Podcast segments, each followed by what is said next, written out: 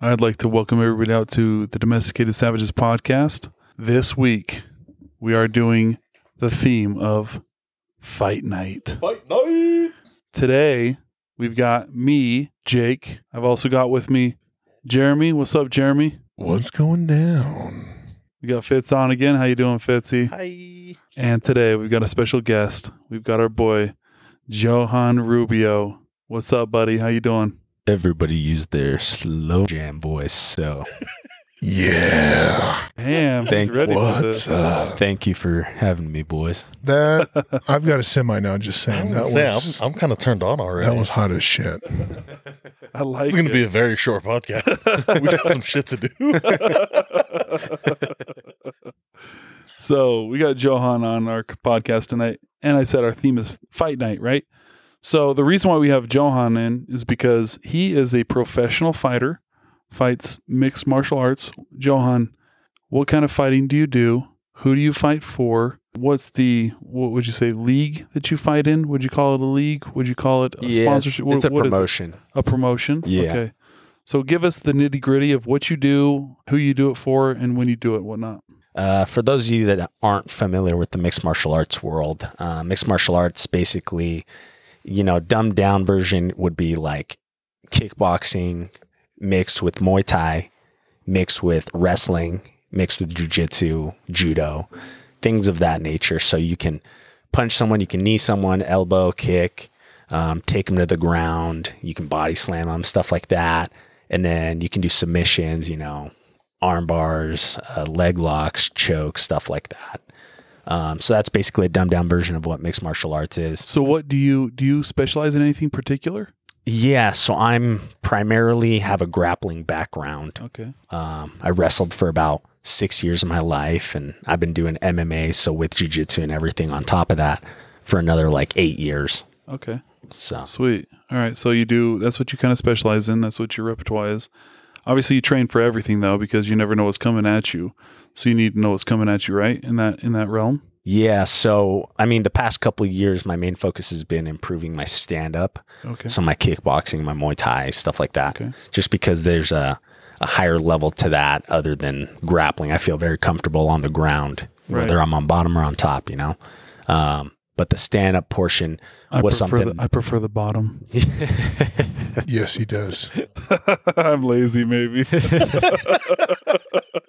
it definitely can feel like a rest, but the stand up aspect of things is where I had to really polish stuff out. And I think the past last two years, I've definitely, uh, definitely sharpened the tools in that area. so I've so I've seen your last three fights, and there's definitely. I mean, obviously, I'm not as big of an expert, but watching a lot of fights and and being in a lot of fights, like just your fights from the first fight that we watched, your stand up from that fight, um, the one at FitCon, Which Yeah. is how long And ago was that? that was over the summer, right? That was, that August, no, that was August uh, 2020. So from August until this last fight that you had, your your opening Yeah. uh, pro fight, yeah. dude, your stand up in both of those were almost night and day different. Yeah. It was awesome. Yeah, it was. That was really fun. I that think, was a fun fight. I think a big portion of that too is that um, that fight in 2020 was also after my like four year layoff of fighting. Oh yeah, So I think I think that might have played into it a little bit, but I definitely felt the difference in my stand up, Yeah. like technique wise and Mhm. everything.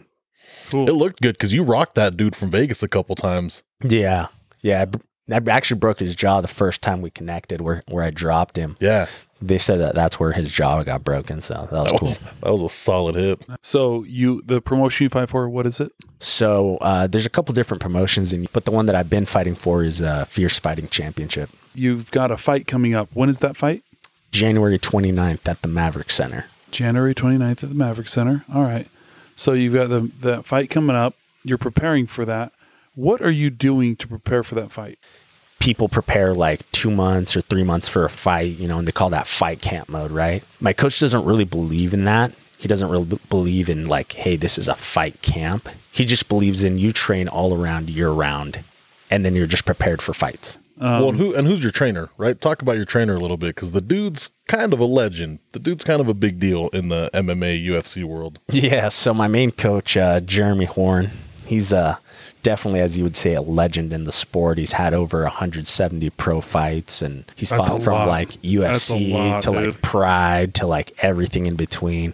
Um, the dude's a as you would call a savage. Yeah. He's he does like three gun competitions. He's he's what I call the real life John Wick. Oh, nice. Like he'll kill you with his hands or kill you with a gun. I didn't know he did three gun competitions. oh, he, he does competitions every week. Oh, nice. He loves to shoot. He's such a good shooter, so That's cool. fast. That's think way he has cool. like a professional record. It's like ninety something and twenty losses. He's fought a lot. That's for Yeah. sure. I have a question. Coming from a different sports background, um, like in football, when you're preparing for a game, you kind of study film on another team. You watch your own film, but kind of what they do. Do you do something similar in MMA? Do you watch? Do you study up on the guy you're fighting, what his primary focus is, or what he's really good at? Trying to exploit some of their weaknesses. Yeah, so we definitely do things like that. I don't get too in depth with it because, I mean, as they say, when you get punched in the face, that's when your game plan goes out, right? Right. I don't get too in depth with that. You definitely do study a little bit of film, get a feel for like, hey, are they a striker? Are they a grappler? What are they looking?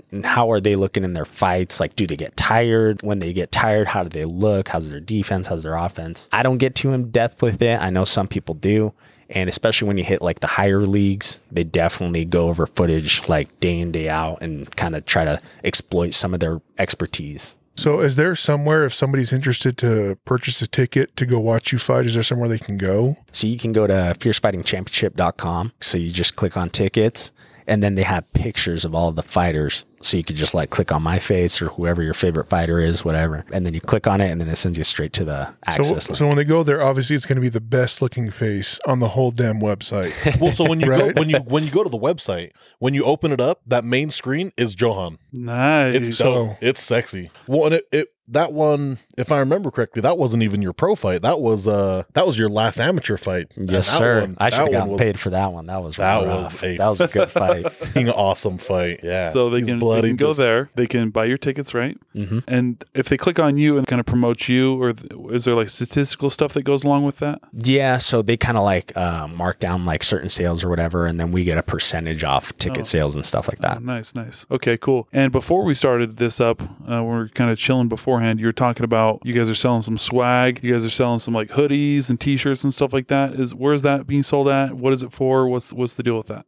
Yeah, so my sponsors, uh, Damage Plan MMA podcast, shout out to them. Uh, they are the ones. We'll shout that- them out if they shout us out. How's that sound? Sounds good to me. Tell them to shout us out. Um, they're the ones that kind of like help do the whole uh, hoodies and shirts thing and get all my other sponsors on board and we print it off and basically I get like a percentage of it too and it helps with uh, meal costs and like training costs and stuff like that. They also they also hooked it up this time and uh, they got me a whole banner made. Oh, cool. So I'm gonna be walking out with a banner. It's gonna Oh, be cool. nice. So how do you find them? What's the best way to find them? So you can just look them up uh, on Instagram at Damage Plan MMA Podcast. Johann, how long you been on the department, bro? Almost four years. So what are some of the things you've done on the department? Okay, so obviously I started off as a patrol officer, just a beat cop, hitting the streets. You know, The best. the best of the best, bro. Yeah, That, yeah. that's really that's really where the, The bread and the butter. that's That the is bread, and the butter. because that's where you see all the shit. Obviously, detectives, you know, they they kind of do the back end follow up stuff, but that's where the action is. You know, if you really want to get into the action of pretty much any police department, it's hitting the streets, working a beat, pushing a car, and going to A black and white a black and white into the unknown of what's going on. into the unknown. You're pushing it straight Do you the start unknown, singing us the song? into the great wide open. Oh baby. my gosh! I thought you were gonna sing us an Elsa song or some bullshit. It's Oh, up- is that the new Frozen? yeah, the Frozen I don't Frozen too. recognize anything other than the original. Whatever. So you've done patrol. What else have you done? so I did patrol for a couple years. Um, I did POU when all the riots broke out That's- throughout the nation. Public Order Unit Yes, for our people that don't know. hashtag Riot Squad. You know. Hashtag Riot Squad. also a collateral gang detective. Currently, still collateral SWAT member, and I'm also one of the instructors for the defensive tactics in the academies. that leads you to where you are nowadays. Yes. Okay, so those collateral assignments are something you do along with being on patrol. You said defensive tactics instructor. So when I was in the training unit, I was the lead DT instructor and I'd have my collateral guys come and help me out a ton. When you started doing that DT stuff, obviously I remember being like a big boon because I knew you had a ton of background in mixed martial arts, which is something that I would love for all of the police officers to have a background in, especially nowadays.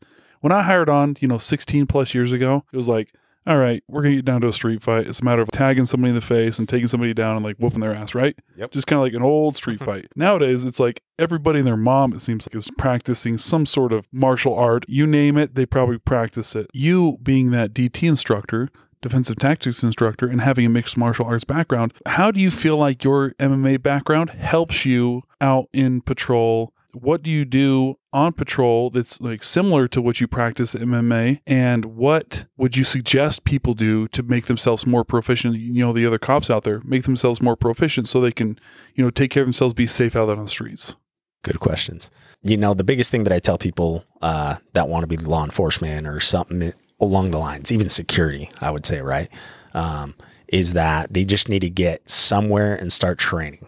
Like, you want to train Muay Thai? Go ahead. Go train Muay Thai, but do something. You want to train boxing? Go do it. You want to do jujitsu? Go do it. Do something that's gritty, something that's mm-hmm. going to be hard, something that's actually be worth something, right? Mm-hmm. The ability to to control somebody that is absolutely something we train nowadays. It's like controlling the hips, controlling the head, controlling those things. Because if you control those things, then you can safely secure that subject. You know, when I was a new guy, it was like wrist lock, Yo, wrist locks. Nikyo, Did, thank yeah, if those didn't work, it's like just beat the shit out of them until they don't move anymore, and then put the handcuffs on them. That's how it was, dude. I'm dead serious. That I could whoop some people's asses because that's all we knew how to do. that's that's exactly what it was. A guy's resisting. It's showtime, and it's basically trading blows. You have nine fights, 10 fights. 10.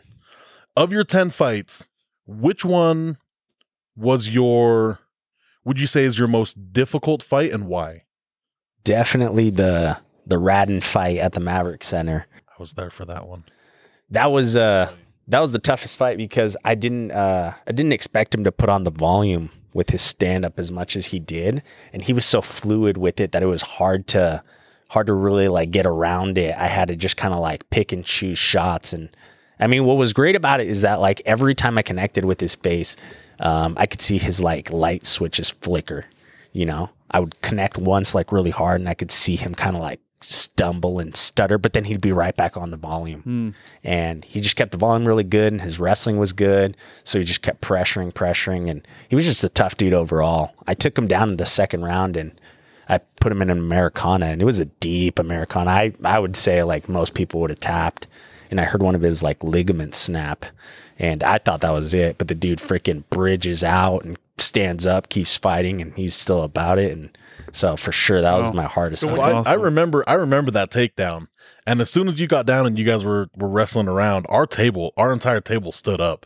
Tyler starts, yeah, everyone's yelling, and then all of a sudden you guys are back up on your feet. And I remember looking Tyler in his eyes, and we were like, "What the hell just happened?" Like, yeah he's was a like, tough we thought that was over, and now they're brawling. Yeah, that was So when you see that, when you're connecting and you're making really good shots, and you see his lights flicker, but then he's back in it, does that change your game plan on and your fight strategy? What you're going to do? it definitely should have changed my game plan for that fight. Um, but he just like I just got into this like super ego mindset of like I'm just gonna hang in here and bang with this dude.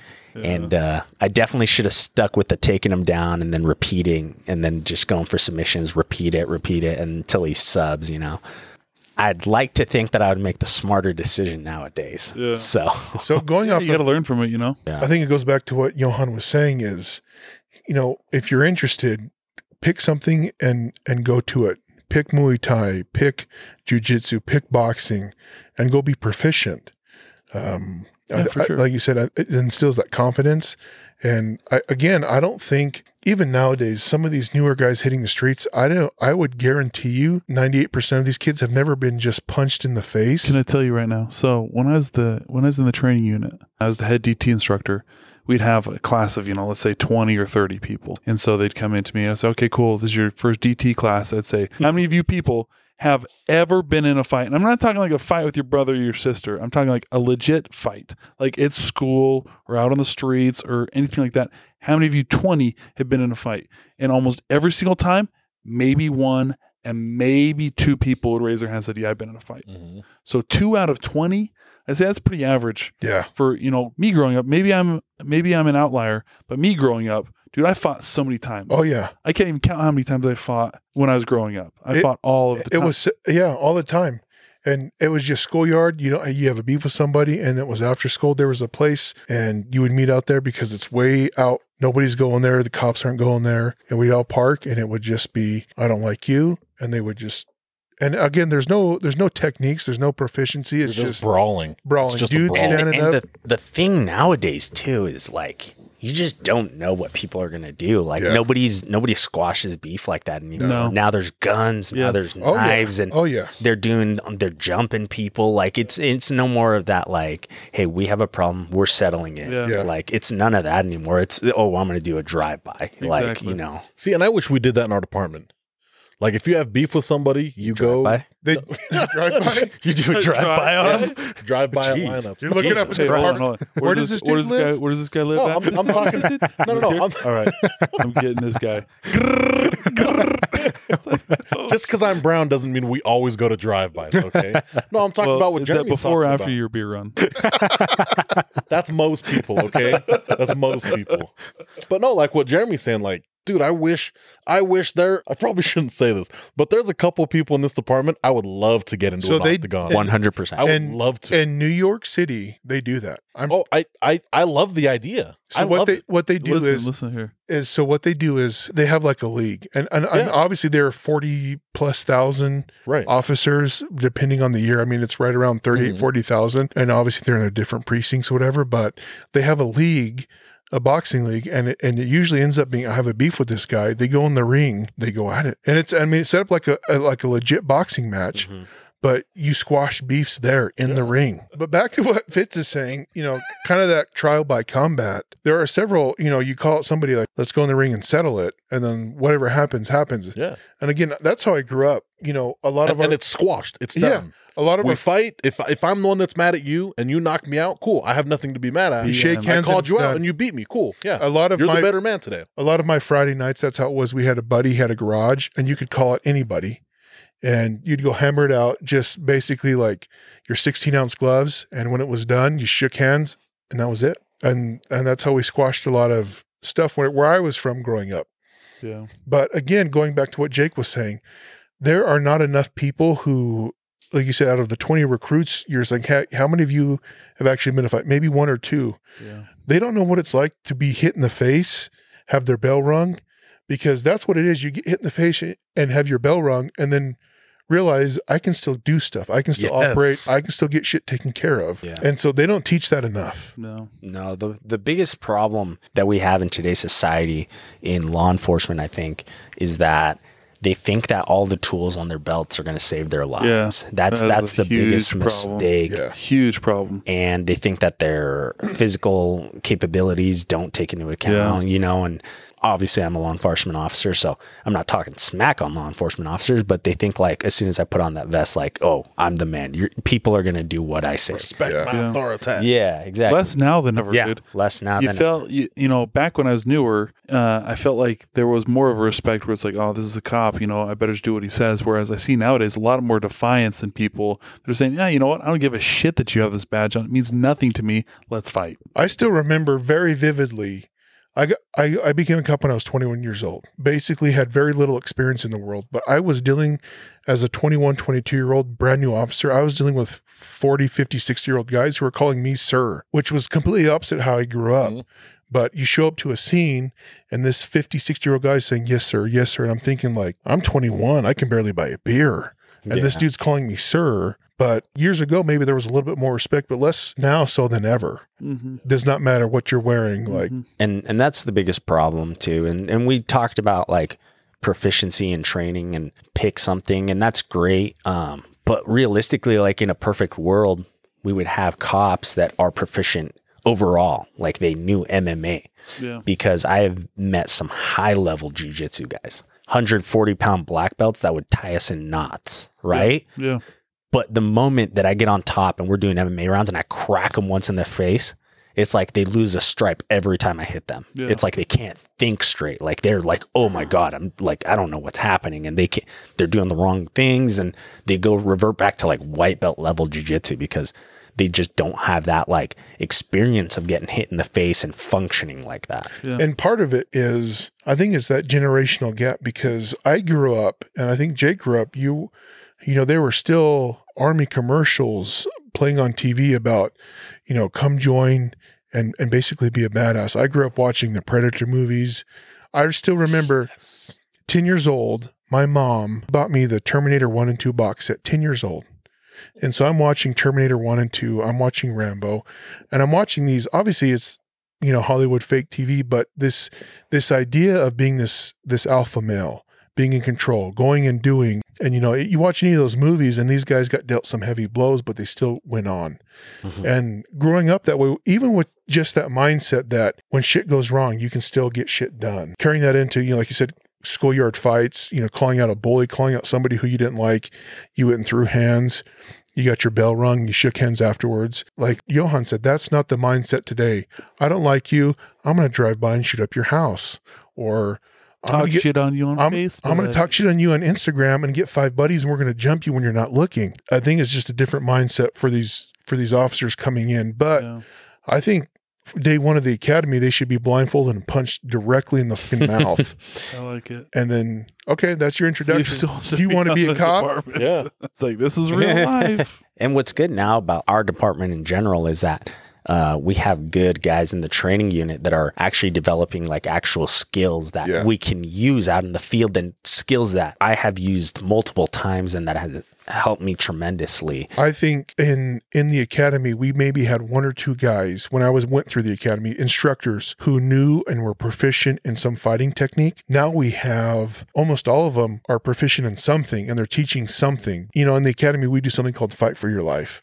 And then the first scenario was you're laying down on the ground and obviously they put some facial protection on. Uh, whoever you're fighting had facial protection on. And I still remember my first scenario was I'm laying on the ground with my eyes closed and they didn't tell you when the scenario began. It began when the guy hit me in the face. You know, it's funny. In yours, you guys had facial protection. We did not. Yeah. I, we did not. I And I, think- got cracked in my jaw by the guy who I was fighting, and my jaw to this day clicked. Holy crap. So I think they busted learned. I in the think they mouth. learned a little bit, you know, because you were probably Yeah, I learned six. fucking Or, it sucks to eat tacos nowadays. That shit, bro. It- I think you're probably like six or eight classes ahead of me, right? What number were you? Uh, one, two, two. I was one two six, so four classes ahead Yeah. of me, and they learned a Know little your bit. class numbers. I know. I don't even, I don't know why. Uh, Losers. You're so dumb. So I Little still nerdy. remember I'm I'm sitting there No with pride, bitch. I remember laying with my eyes closed. The guy hits me, and obviously I'm a bigger guy, so I I just kind of go berserker mode, and I end up getting on top of this guy, reaching out, I just start choking the shit out of him, and Jeremy's going fucking 100. He's just Straight rape up choking the guy. Oh, Viking shit. mode. and so I just start raining down blows. and like, hey, uh, index index, which is our word for like stop scenario, And exercise. end exercise, and they're like, hey, you cannot do that, and I'm like, hold up, I thought this was fight. For your life. If I'm fighting for my life and if I can choke There's this no dude, rules. yeah, And they're all, is your DA. You can't do that. and you're guilty. Pops up out of nowhere. He's like, "Yeah, arrest that man." Arrest that man. so and I think a guy my size would be very helpful Yeah, because 100%. Let me- especially in our population when you're dealing with I'm the size of a 12 year old Tongan. Right? You get a 12 year old Polly and it's like this kid's 12, exact same, size. Same. Well, so my my first fight for your life scenario, right? So you do the whole warm up thing, get nice and winded, throw the headgear on, step onto the mat, and there's a blue gun. It's a little fake gun, you know, and then there's the the perp, the perpetrator, Right. and they say, okay, this, you know, handle the situation, get him, you know, Did get him say into the the, perp. The perpetrator. What is this? Law and order. Okay. Oh my god. So the perpetrator Dun-dun-dun-dun-dun. happens to be the one and only Jake. So I'm sitting there, I look at the gun and I look at Jake, and Jake's a big ass dude. And I said, in my in my head, I'm like, oh, I, I can take this dude. No, no. Horrible answer. So I go immediately to try to tackle. I don't know if you remember this. I don't remember this at I all. go immediately to try to tackle Jake. That did not work out so well because I caught an uppercut right to the face. This is awesome. I'm, I'm Well, yeah. this. I don't remember So- this at all. so we're we're probably 15 feet apart, Uh huh. maybe maybe 20 feet apart, and the gun's in the middle on the ground. Uh huh. And so I start running and I, I pretend to like bend down like I'm gonna grab the gun. And so you kind of start to go down too. And my arms, I throw my arms out to try to to tackle you. Uh-huh. And all I see is just this big ham fist boom, hit me right square in the middle of the face. And I stand straight up and I look at you and my eyes are huge. I'm just like, oh shit. And then you just clobbered me and we, we're rolling around on the ground. Yeah, that was, that was. Oh, that's So I, fun. I had That's to funny. You remember that? I don't remember it. Yeah. dude. I had of course do- I remember that. I had to do my first scenario twice because I started choking it like you can't do that. Because you guys didn't establish a safe word before. Pineapples. I said Yeah. pineapples is my safe. Hold word. on. Then I go into the second scenario, which is very similar. Again, I get on top and I go down and I start choking them.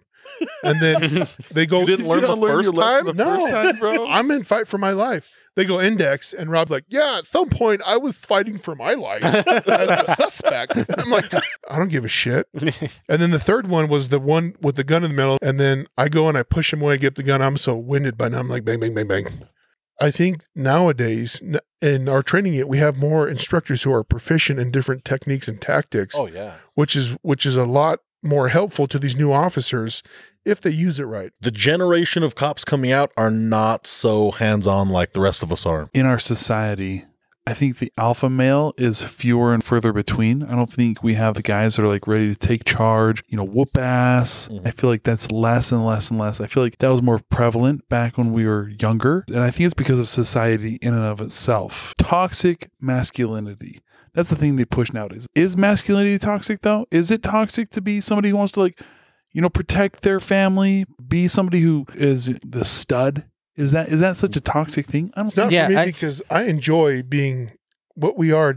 I enjoy being a domesticated savage. Yes. I enjoy being able to go out with my family. And I think there's an old, and Fitz, correct me if I'm wrong, but I believe it's a Marine saying, like, be nice, be professional, but have a plan to kill everybody. Yeah. Something, Be polite, be professional, have a plan to kill everyone you meet. and that's a saying that I, I really like because when I go out, I'm nice to everybody. I'm a joy to be around, but don't mistake that for flaccidity. I'm not flaccid. And I agree with that 100% is that there's definitely less when you see it in my generation. But even in the generation now coming out, whatever, it's almost rare Mhm. to see those types of dudes, right? Like we'll get like one dude in the academy where you're like, okay, this dude's going to be squared Right. away. And it used to be more. Yeah. Like when it was my academy, it was like seven of us. I would say that I was like, wow, these are like solid dudes. But like I going back to that toxic masculinity thing, like I definitely like having that confidence of knowing that I can do that. Right. We've been on the topic of, uh, you know, fighting. I want to know do you have a story relating to maybe not fighting, maybe fighting, but your rookie time? Tell us a rookie story. All right. Tell So us a rookie story. this is a rookie story and a fight story. So there's a lot of there's a lot of uh, times in my short law enforcement career where there have been hands thrown and you know people thrown and things like that. But I call them tussles. You know, it's not a real dragged out fight. Like, Yeah. A lot of people are like, "Oh, I got in a fight last week. I had to slam this dude against a car." And I'm like, "That's That's not. not, That's a, not a that's fight. not a fight. That's not a bro. fight, bro. That's not a fight. That's a tussle. That's a That's a tussle. tussle. that's a dude resisting. I That's a like dude- it. that's- Absolutely. so That's a I always, tussle. I always tell new guys, I'm like, bro, you were not in a fight. That was not a fight. But anyways, me, uh, me and my homeboy, we were like uh, 21 Jump Street style, just running and gunning, trying to get all the all the bad dudes off the streets. And basically, we got a call about like a trespasser at a pizza place, you know. And so you're like, oh, dude, typical trespasser doesn't want to leave. Just some like transient person doesn't, you know, washing up in the bathroom, whatever, right? We'll show up on scene. Me and my boy T, you know, the manager's just trying to like tell us like, hey, we're closing soon we need you to get this guy out of here. We're like, all right, well, let's talk to him. Let's see what we can do. You know, we go talk to the guy. He's saying stuff like, hey, dude, I'll pay for it. Don't worry about it. And we're like, what are you talking about? Like, did you order food? Like, what's the issue? He's talking to us through a bathroom door. It's a very small bathroom. He's like, I'll pay for it. I'll pay for it. I'm sorry, blah, blah. And we're like, dude, what are you sorry for? Like, what are you talking about? He throws his debit card underneath the door. Then he throws his ID underneath the door. He's like, That's who I am. I'm just really sorry. I'll pay for everything, I swear. And we're like, Dude, just come out of the bathroom. We'll talk to you, blah, blah, blah. You know, dude doesn't want to come out, whatever. We start asking for assistance for like medical. We're like, maybe he's having like a mental breakdown. Like maybe medical can come and talk to him, like, hey, would you want to talk to them? And he's like, yeah. So he's talking to him through the door and they don't want to, he doesn't want to come out. Our sergeant shows up on scene. We're like, hey, well, let's try opening it up with the key. Like, dude's got the door barricaded. I try to budge it, and I'm not like a weak dude, but I like really try to like budge that door open not moving. I was like, dang, dude, is barricaded, right? Then we're like, dude, like what what can we do to help you? Because he was saying that he was having like a panic attack and all these weird things, like and just kind of talking nonsense. And already in our mind, we're thinking like, oh, dude, this dude's on drugs. Like he's he's on something. And finally, he gives us the name of his brother, and he's like, I'll come out for my brother. We do a little bit of research, find his brother. He lives like 40 minutes away. And we're like, dude, that is a long time. Call the brother. The brother's like, I'm on my way. Can you guys wait for me? Our sergeant's like, yeah, for sure. Orders us some pizza. And he's like, all right, well, we're going to kick it then if we're waiting for like 40 minutes, right? Mm-hmm. So we get a little grub. Are you standing outside the freaking bathroom eating Yeah. pizza? Yeah. Wait, hold on, hold on. What kind of pie did you have? Oh, I'm a, I'm a plain pepperoni type. Pepperoni. That's Pepperoni not type bad. of pie. That's not bad. I'm a meat lovers. I mean, but Meat a, lovers is good. Yeah, but a you pep are. sitting there, a pep. Jake loves the meats. Delicious. I can verify. Can confirm. Can confirm. But uh, so we're eating some pie. The, even the EMS guys are getting in on it. You know, like they're all chilling. The funny thing about this is this will play into you know later into the story. But the the guys start asking us. They're like, "Hey, so uh, have you guys seen that like movie End of Watch?" And me and my boy are like, "Yeah, yeah, we've seen that movie." You know. And they're like, "So is it really like that out there? Vehicle chases." Who's asking you this? the EMS guys. Oh, They're okay. they were like new, new EMS guys. Okay. They were like, so is it like vehicle pursuits and shootings and gang members all the time? And we're like, no, not really. I mean, there's some parts that can be scary, I guess, but like, it's not really like that. Maybe in LA. Yeah. This ain't South Central LA. Yeah, I was like, maybe someplace like that. That'll play. That'll play a part into the story later. What is Cop Work really like? What movie is it really like? Oh, it's The other hands guys. down the other guys. The other guy. The Oh, other- hands the down. other guys. That's Hands down right the the other guys. I tell people that all, about all the I time. tell people that all the time and nobody believes me. Yeah. And I and I tell them, ask ask any real police officer what movie police work resembles, and probably seven out of ten of them will give you the other. They're guy. gonna be honest with you. oh yeah, It's the other guys. hands down. Well, even the despot, like oh, January twenty seventh, two thousand nineteen. Yeah. Is that your desk desktop? Yes, sir. It's even like aim for the bushes. That's who jumped off and chasing that guy is like aim for the tree. So, anyways, brothers en route. We're having some pie. EMS guys are talking to us. Finally, brother shows up. So we're like, hey, so like, tell us what's going on. And he's like, yeah, I think he uh, relapsed on drugs. He was doing super well. Like he had a business, he had a home, whatever. But from what you're telling me, it sounds like he's back on the drugs. So we're like, okay, well, let's let's try talking to him through the door. Like, can you do that and see if he'll open up for you and come out? Sure enough, brother talks to him through the door, and he's like, wow, is that really you? And he's like, Yeah, yeah, it's me. He decides to open the door. I want to say like a foot and a half open. And I tell the brother to move out of the way. I'm like, Hey, get out of the way now. Let me see what's going on. First thing that I see is that the mirror's broken on the wall. The sink is broken, torn off the wall, and there's blood and shit water on the ground. And I'm like looking around. I'm like, What the hell? And he has like shoestrings tied to like pipelines and stuff. And that's what he's using to like help keep the door closed. And, and I can see through like a small part of the mirror that's on the wall that he has cuts on his wrists, like vertical cuts, and he's bleeding out. And I was like, like, we need to save this dude. Like, we have to act. And being the new guy, I'm like, I want to act. I want to do something, right? So I'm like, oh, we need to like get in here. I could see that his right hand was hidden behind you know, behind his leg, behind his back. And we're like arguing like past the doorway. He's behind the door. And I'm like, hey, dude, drop whatever you have in your hands, get back on the wall. And he's like, no, no, you're not the real police. And I'm like, no, look at my badge. Like, I am the real police. You need to open up, show me your hands. Dude's just not having it. He's trying to shut the door on me. I'm like, nope. Sergeant comes in with like a, I can't remember if he had a knife or scissors or whatever, cuts the shoestring. And I pop in with my taser. I, I'm like, dude, I'm going to tase you. So I like step in and I try to tase him, but he had like a sweater up with his other hand. So he blocks the taser prongs. One of them hit the sweater, one of them hit him somewhere. so it didn't connect. Mhm.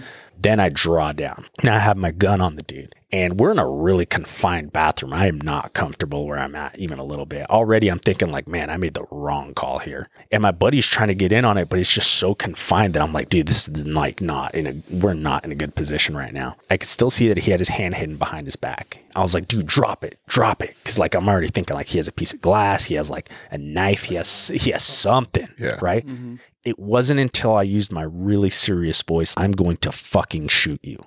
And I had my gun pointed at his head, and I'm like, this is it. He decides to throw what was in his hand. He had a multi tool with the knife out. I don't know if that's what he used to cut his arm or whatever, but he throws it. Then he goes, okay, all right, all right, I'm sorry. He lifts his hands up, starts surrendering. So I tell my buddy T, and I'm like, hey, all right, let's go in. So then he goes in with me. We go to put hands on the dude and instantly he like shoves my boy into like the door and the light shut off. So now Fuck, we're in a dark. very small confined space. I don't know what this guy has. I don't know what's going on. He's I don't know where my buddy's at cuz like it's just dark pitch black. Luckily my coach had taught me to like grapple with my eyes closed before. So he's like you don't see you don't see everything that you're going to do. You feel stuff out, right? So I'm like feeling stuff. I'm like punching him, I'm kneeing him, I'm elbowing, I'm freaking doing everything, and the dude's not budging. He's so hopped up on drugs, I don't think he's feeling anything. I'm able to feel a Kimura, which is like an arm lock for all of you people that don't know what that is. It's like an arm lock on the dude, and I slam him to the ground. Luckily, when I slammed him to the ground, our sergeant popped in and turned the lights on. And at that moment, the dude's like pressed up against the wall, but he's on his right side but he still had enough space that he reached up with his right hand, grabbed a piece of glass, and then tried to stab us. So the piece of glass probably got within, I want to say like a foot between me and me and my buddy's necks. Like we were right on top of the dude. So I pressure into him again, pin his arm, and we just start laying the hate on this dude. Just freaking drop it and let pop just freaking hitting him. Then I'm telling him like I'm gonna shoot you. Like now I'm gonna shoot you. Dude freaking just the glass just cracks in his hand, it just shatters, and then the dude's like, Okay, I'm sorry, I'm sorry. And uh get the guy into custody. He's just a bloody mess. His face looks like hamburger meat because of all the glass that broke in his face and everything. And then we start pulling the guy out. The EMS guys are shook. They're like, what just happened? Mhm. They're like, dude, we're here. You're about to shoot a dude. And then freaking lights turn off and then just a rumble in there. And then you pull him out and he looks like hamburger meat. what is like, this, a haunted house, bro? they're like, it is like end of watch. They're like, this, this is crazy. Like, you know what? You're right. We don't have, we can't rebut that. It You're is. right. End of watch, bro. End Uh, of watch. that that to me was uh one of the most real moments of like this is this is it this is like what You play for keeps. yeah this Yeah. is like that could have been me that could have been my homie Yeah. that could have been him like Mhm. you know Yep. and luckily it worked out in the end there's a lot of mistakes that were made that i learned from you know and now you know in my experience my training and experience nowadays uh, i would never do something like that again Yeah. I definitely feel like my fight background saved me in that situation from Sure. getting stabbed in the neck or worse, you know. Pretty crazy that you trained fighting with your eyes closed. And then that came into practice actually on a flipping call. That's pretty crazy. tell you right now, I ain't never I've trained with my never freaking eyes closed. that, yeah. Never. Uh, that's pretty awesome. Well, and you think about it too, right? If that happens to any other officer, what's the first thing they're going to do? Right? Right. Everyone's going to start digging for flashlights. Looking for a flashlight, trying to get the lights on. hmm Completely forget I about the almost for a minute I thought when you're like the lights went out and you're like you're laying elbows and hate. I thought the lights would come back and you're fighting your partner. So like, you, Such a you time. and laying You hate on my buddy. You and T are just dropping bows on And each other. the- Like, oh shit! and I was gonna laugh if the dude's in the background watching, like you guys fuck each other. Like, wow, He's got some MVGs on, just Like, watching the whole that? thing. this meth head's got a lot of gear. He's really athletic. he smells kind of nice too. Oh, that's funny. That's that's a very good. That's a pretty fight good one, story. yeah. Keeping in with the theme, obviously having Johann on and fight nights. One of the one that pops up into my mind is uh, a call I responded to. It's just north of our old public safety building. That apartment complex is about to be tore down. And so it was vacant at the time, but there were a few homeless camps behind it. So there's one guy who has a cot set up right behind it, uh, right up against the wall. I was going to another apartment complex on a call, but another officer calls and says, Hey, I got one guy going to fight me. I need officers here quick. And I was like half a block away. So I was like, I'm right there. I run over. He's giving commands to this dude who's he was just sitting on this cot with a knife right between his legs, and he's on taser, and he's like, "Hey, look, this guy's obviously trespassing. the The owner of the building wants him gone. He's not leaving, and I've told him to leave." And basically, the guy's response is like, "We're gonna throw hands." It's on like Donkey Kong. By that time, another officer shows up. So there's there's three of us, and so we're telling him like, "Hey." You don't want to go this route. Just give up. You're going to jail. Don't make it worse for yourself. And the guy's like, I'll murder all three of you. So we're like, okay, this is the way you want it. This is the way it's going to go. Uh, me and the other officer who arrived, we go hands and we are controlling his upper body. Um, the other officer gets in, kicks the knife away, and the guy's still kicking uh, the other officer, and we're controlling his upper body. And he's trying to, the other officer's trying to get control of his lower body. So two of us are up top, kind of controlling his arms and his upper torso, and the other officer is trying to get control of his legs so we can kind of turn him around, put handcuffs on him. But this guy, he's probably 6'1, 190. So he's not a skinny guy, but he's he's very wiry. One of the officers starts giving some blows in the head, and the guy's I mean, he's it's just not registering. This guy is orbiting Saturn. He's out there. And so whatever we're doing is not coming through. So we're still up top, me and the other officer controlling his upper body. I have one arm, the other has one arm. And the third officer, the original officer who called, says, All right, well, I'm going to go on taser. And uh, there's not a whole lot of real estate left. And it's very close quarters so he can't step back and, and fire the taser because you know they they go on an angle and the prongs spread. So he he dumps the cartridge and he's going to go to a drive stun. Well one of the most effective areas to drive stun at that time was the taint and so we're holding him, and he's like, "All right, taser, taser, taser," and he puts it right up on the taint and just gives him a shock of his life. And the Gives guy, him the real shock. he gives him the real shocker, and the guy's like, "My balls, my balls!" And he lets him ride it for the hmm. five seconds, and he's like, "Knock it off, or you're getting in the ride." And so he's like, "All right, round two, and he cooks his nuts a second time. he probably hit that taint three or four times before the guy's like, "I'm done." Holy cow. I'm tired of this. And he submits. And so we put him in custody, and the guy's like, My balls are buzzing. no shit, buddy. He's shooting out Pikachu's. Bro, he's he's got Pikachu's on his taint living there, just zapping him left and Gave, right. gave him the real life ass blaster. Ass blaster. Absolutely. Afterwards, I was like, holy shit. I mean, it wasn't anything egregious or, you know, we didn't have to use a ton of force, but I was like, that was hilarious. Because when he connected with the taint, the guy was singing, he was operatic. I mean, he was hitting the high notes. Ooh. Soprano. he was a high soprano. Yeah. But again, tools can be effective, especially when they're applied to the taint. I believe, uh, you know, I know that Jake has a pretty significant use of force fight uh, story where it was uh, a pretty good Donnybrook. So this was one of our tracks, the North Track. Corey referred to the uh, South Track. This is the North Track. One of our main thoroughfares there on the west side. Me and a female officer responded out there on a man that was just an unwanted person. He was kind of doing some weird shit. He was a resident of one of the hotel rooms, but the hotel staff called in and said, This guy is being weird. He's going to the parking lot, looking in people's cars, and we don't want him here because he's just acting weird. So we go up to the hotel room, knock on the door, and he answers. And he's like in some t shirt and some underwear, and his room is just disheveled. Crazy crap all over the place. Female officer's the, the lead officer on it. So she's telling him, Hey, you need to leave. They don't want you here anymore. You're basically kicked out of this hotel room. You need to leave. He's acting pretty cool with us. The female officer I'm with sees oh crap, he's got a bunch of drugs on the table right there behind him. She's like, wait, hold on, is that drugs right there? And as soon as she notifies him that she sees the drugs, he loses his mind. He's like, Blah! and he and he goes to punch her, and I grab him and I push him against the wall, and I'm like, dude, hey, knock it off, knock it off. And I'm I've got him pinned against the wall, and I'm holding his t-shirt. Well, he does this crazy magician move where he raises his hands up. I've got his I've got him by the shirt, right? Pushed against the wall. He raises his hands up and lowers his body down and he comes out of his shirt. Oh, Literally like boof out of his shirt and I'm holding onto his shirt and now he's like running down the hall, shirtless. I like start running after him and I pull my taser out and I shoot him with the taser. One prong hits him in the top part of the back, one part hits him like right in his buttocks. Perfect spread, and he just turns, grabs the wires, and pulls the wires out of the taser. But it stops him, and I'm running after him. I jump on top of his back. Me fully kitted out at the time, I'm probably like 270 with all my kit on. I jump on his back. This guy is maybe five foot 10, 170 pounds, and he runs with me down the hall on his back. He runs with me down the hall. And I'm like, oh shit, this is not normal, right? Yeah.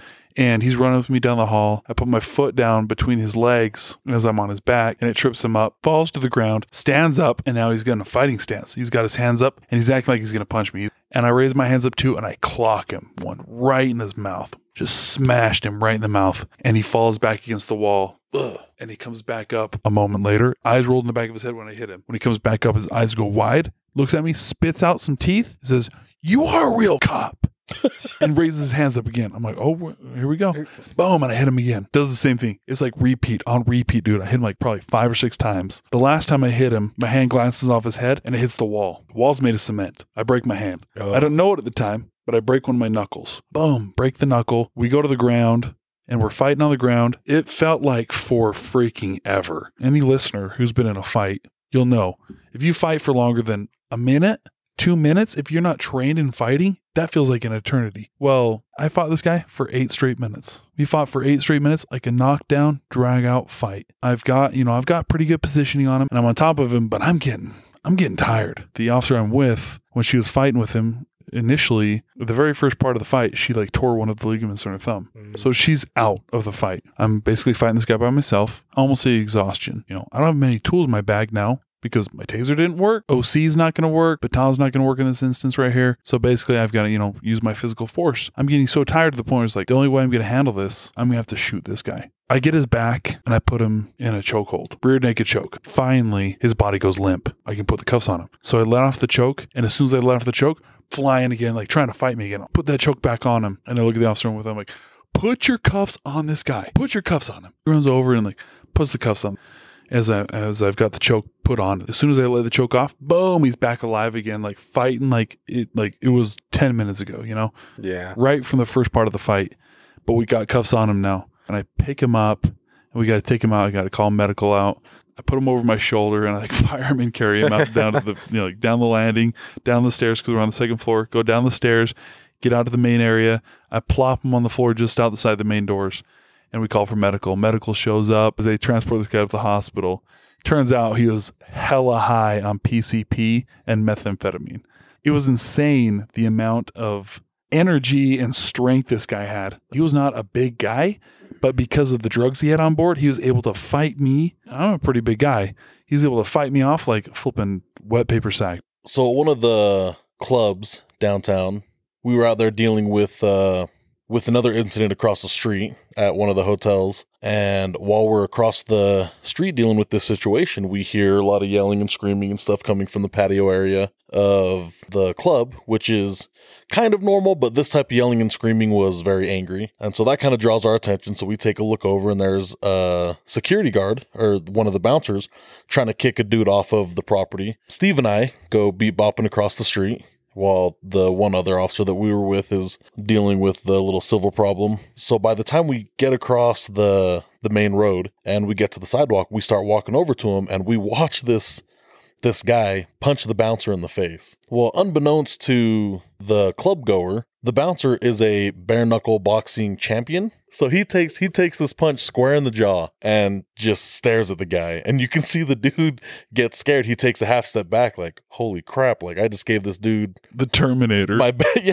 He's like, I just gave this dude my best shot and he didn't even flinch. So the bouncer recognizes Steve and I, and so he kind of just points to this dude and he's like, Hey, this this dude's gotta go. And so the guy turns around and sees us and immediately takes off running. And so of course we we go in pursuit. We we start chasing this dude down he's running in and out of traffic, running along the the sidewalk and goes all the way across the street and we're yelling the whole time, please stop, you know, stop, get out of the road. And so we start running through this parking lot of the hotel across the street. The other officers that are dealing with the silver problem, they they jump in pursuit. The dude finally starts getting close to the hotel and stops and turns around, you know, sets his feet, balls up his hands and raises his hands up. A couple of the other officers beat Steve and I to this guy, and they all stop. They stop like eight feet away from this guy. In my head, I'm like, why the freak are we stopping? Steve runs right through the the the officers and just tackles this guy.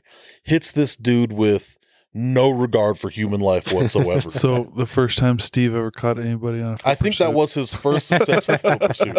You'd have to check his Facebook for his for his ongoing number, but I'm pretty sure that was his first successful. We always pursuit. give him shit about, about George always catching his foot pursuits for him. I'll tell I'll tell you a funny story after that about Steve. So Steve hits this guy just with the force of a two ton whatever. Hits this dude, goes to the ground. Steve doesn't completely wrap up, right? Because he never played football, so he doesn't know how to wrap up. It's, they land on the ground, and Steve just goes sliding right off of him. And so I'm still in full sprint. The guy rolls over like he's gonna jump on Steve's back. Well, so as the dude starts running over, I just dive on the guy and just hit him with an elbow. Boom! Just solid hit on on uh right on his head, and the dude kind of lays back, and Steve jumps up, and of course the other officers, everyone dog piles on this guy. The guy's not giving up his hands, right? And so Steve comes flying in with this beautiful knee strike. He hits him so hard, he knocks me completely off this guy. I'm like knocked like a foot away. And so by the time I get back up, um, the dude's given up. You know, we roll him over and throw the handcuffs on him, do a quick uh, search of the dude, and then we start walking him over to where our cars are. Well, we get over to the cars, doing a full search, throw the dude in the back seat of the car, and this lady, gal, this this young gal who kind of watched the whole thing, comes walking over with a shoe and says, Hey, I think one of you guys dropped this. And we're looking around, we're like, We wear boots, we don't wear shoes. We're like, It's not one of ours. And she says, No, no, no. It's the guy that you just put, you know, that you guys just arrested. When that other officer hit him, he hit him so hard that his shoe stayed in place. and we all looked at each other. We're like, what? And she's like, yeah. She's like, I saw the whole thing. His shoe stayed exactly where it was at Nice. when he got tackled. And we all started laughing nice. you know and so we of course because of the the force that we use we call medical so the ambulance comes out to check him out so we pull him out of the car sit him on the back of the ambulance and he's getting checked out. While the the emts are kind of doing their thing he's looking at us and he's he's like I, I- have a question. And we're like okay. And he says which one of you guys tackled me? So we we point to this smaller officer and we say that guy. And he goes no no no no. He's like for real like which one of you guys tackled me? And we're both pointing to this little dude and we're like, that that's the dude that, that hit you. He looks he looks at the officer and he goes, I never ever want to fight with you ever again. so to this day, this dude thinks that some little five foot eight, 150 pound dude just completely cleaned his clock. It was awesome. That's awesome. Oh, we were dying. That was a good one. That's pretty funny. Let's hear your That was story. a fun one. Oh no, yeah, just with Steve. So I remember showing up um, at one of the popular bars that you like to trot around at. I remember hearing something about like a fight happening, whatever, and I see Steve chasing after two dudes.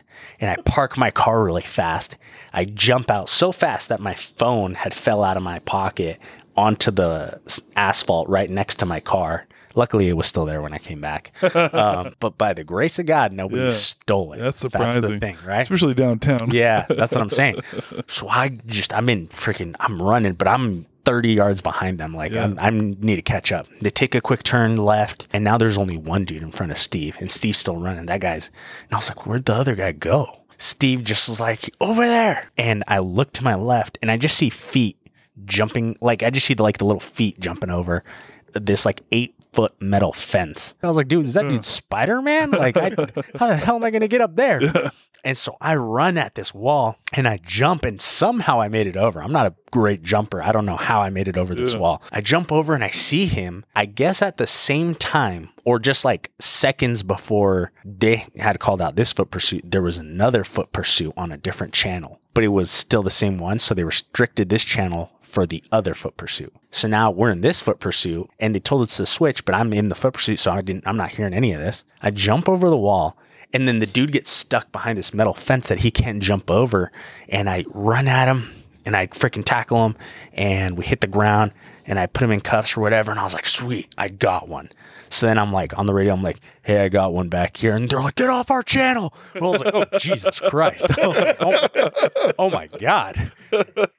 And uh, so then I come back out And I guess some other officers had cut that other guy off that Steve was chasing and had caught him. Mm-hmm. And so then we like, you know, we talk about it, whatever. I got the guy, you know, I'm like super stoked. I'm still like a newer officer. And I was like, yeah, I got my guy, no big deal. And then Steve comes over and he's like, hey, man, we're releasing all of them.